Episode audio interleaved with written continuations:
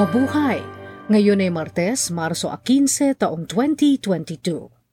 Kayo ay nakikinig sa Balitang Pilipinas sa Tagalog dot com. Sa ating pangunahing balita, barko ng Chinese Navy, iligal na pumasok sa karagatan ng Sulu. Rehabilitasyon ng Bataan Nuclear Power Plant, balak gastusan ng South Korea ng isang bilyong dolyar. forty-three Guinness World Records na itala ng isang lalaki sa Idaho sa loob ng limampu't dalawang linggo.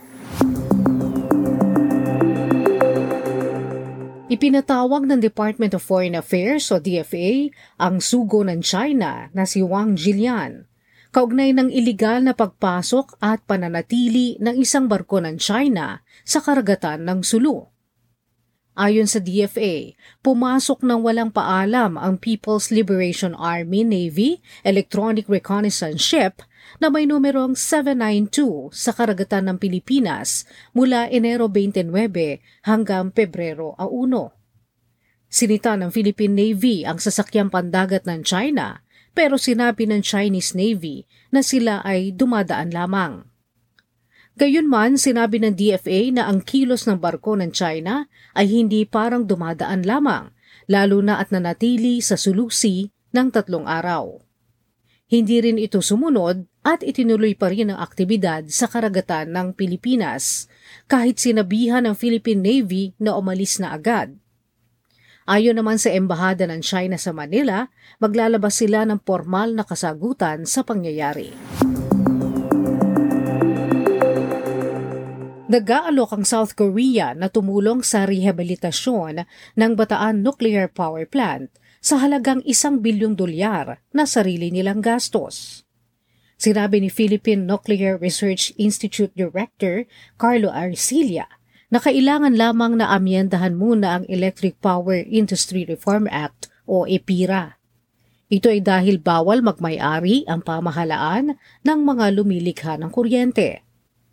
Ang alok ng South Korea ay nangyari makaraang ipalabas ni Pangulong Rodrigo Duterte ang Executive Order one sixty-four na nagtatatag ng isang programang pangnuklear na enerhiya para mapalawak ang pagkukunan ng kuryente ng bansa.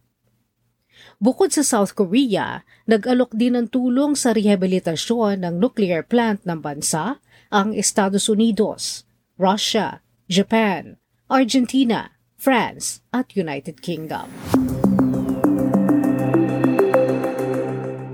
Pinag-iisipang idonate na lamang ng pamahalaan ng Pilipinas ang mga bakuna laban sa COVID nineteen na malapit na mag-expire. Ito ay dahil sa kakaunti na lamang ng mga Pilipino ang nagpapabakuna, lalo na at bumababa ang bilang ng kaso ng COVID nineteen sa bansa. Inamin ni Health Undersecretary Mirna Cabotaje, chairperson ng National Vaccine Operations Center, na nagbabahay-bahay na sila pero ayaw pa rin magpabakuna ng ilang mamamayan. Labindalawa hanggang labing tatlong milyon pang bakuna ng AstraZeneca ang maaaring gamitin sa loob ng dalawa hanggang tatlong buwan. Ang shelf life naman ng Sinovac ay napalawig pa ng isang taon. Samantalang ang Sputnik Five naman ay tatlong buwan na lamang. Mahigit sa anim na apat na milyon at limang daan at apat na pung libong Pilipino ang nabakunahan na laban sa COVID nineteen. Bumaba sa apat na libo, isang daan at tatlumput isa ang mga bagong kaso ng COVID nineteen para sa isang linggo mula Marso siyete hanggang trese. Sinabi ng Department of Health sa kanilang lingguhang bulletin na tatlo lamang sa mga bagong kaso ang malala o kritikal. Ang pang-araw-araw na average ay nasa limang daan at siyam na pung mga bagong kaso, tatlumpu't limang porsyento mas mababa kaysa nakaraang linggo. Limandaan at siyam na isa ang bilang ng mga bagong namatay, pero isandaan at labin lima lamang ang naitala para sa buwang ito.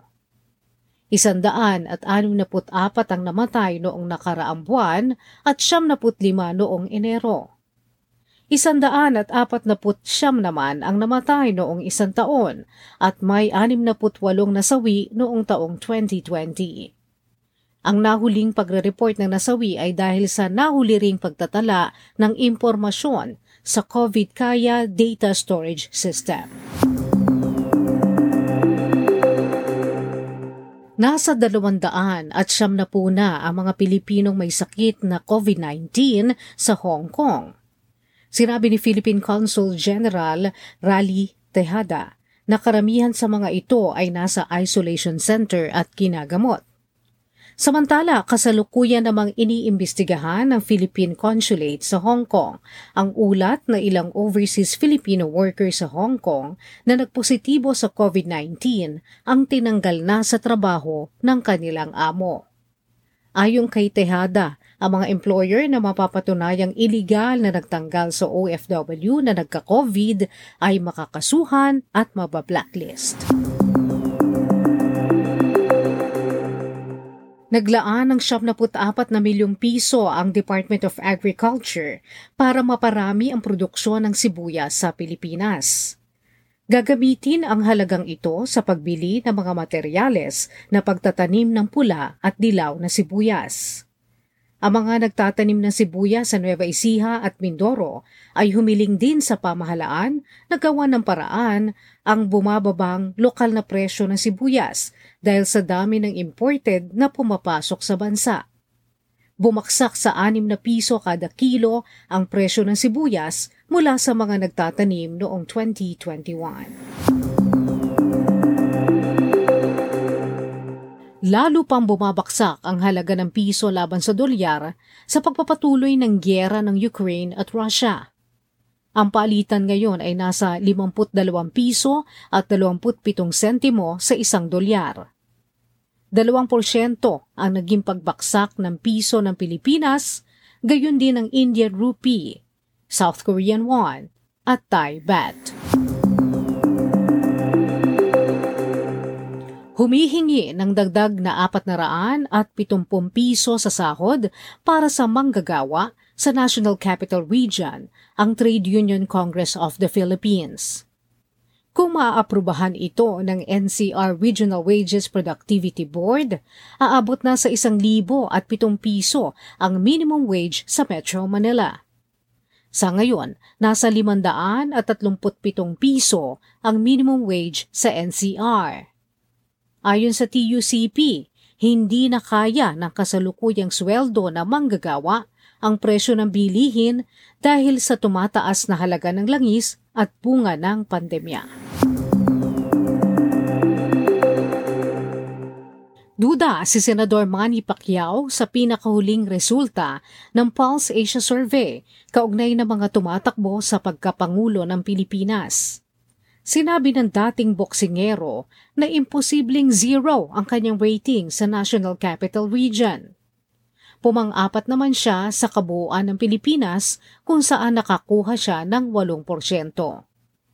Nangunguna naman sa survey si dating Senador Ferdinand Marcos Junior Sinundan siya ni Vice President Leni Robredo at pangatlo si Manila Mayor Isko Moreno. Ang survey ay isinagawa noong Pebrero labing-dalawa hanggang dalawampu't tatlo ng taong kasalukuyan.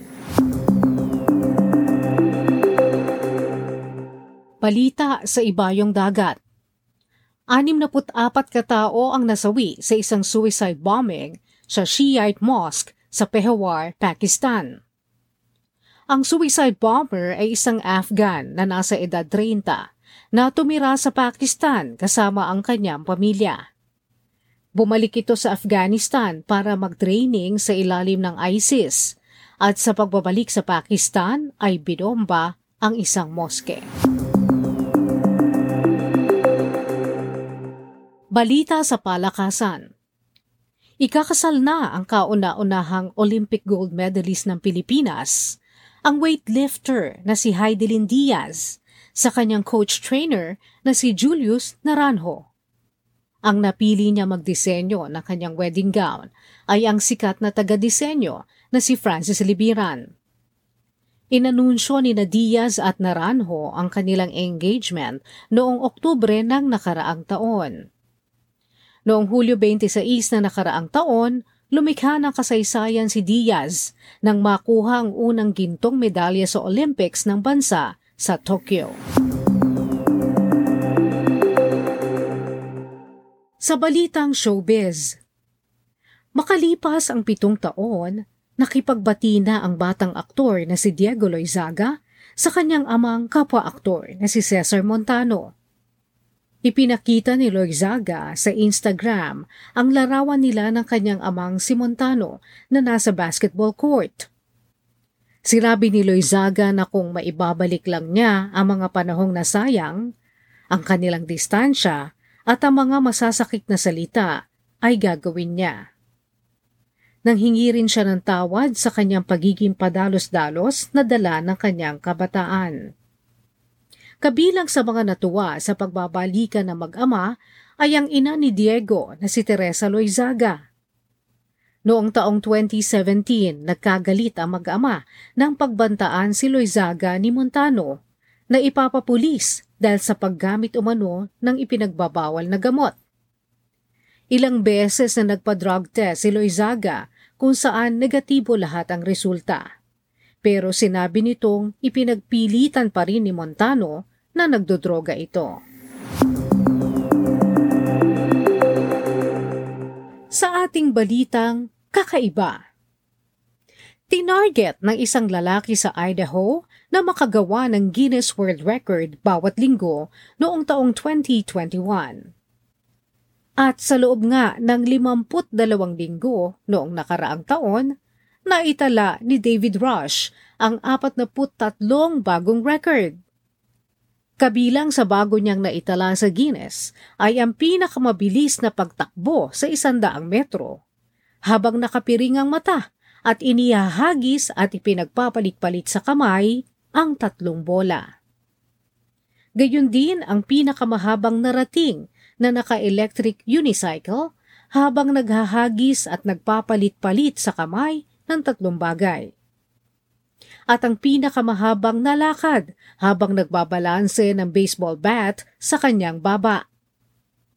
Mahigit isandaan at limampung record na ang nasira niya simula noong taong twenty fifteen. Ginagawa ni Rush ang mga Guinness World Records na ito para maisulong sa mga estudyante at guro ang pag-aaral ng STEM o Science, Technology, Engineering, at Mathematics. At yan ang kabuuan ng ating mga balita ngayong Marso labinlima, dalawang libo dalawampu't dalawa para sa Tagalog dot com. Basta sa balita, lagi kaming handa.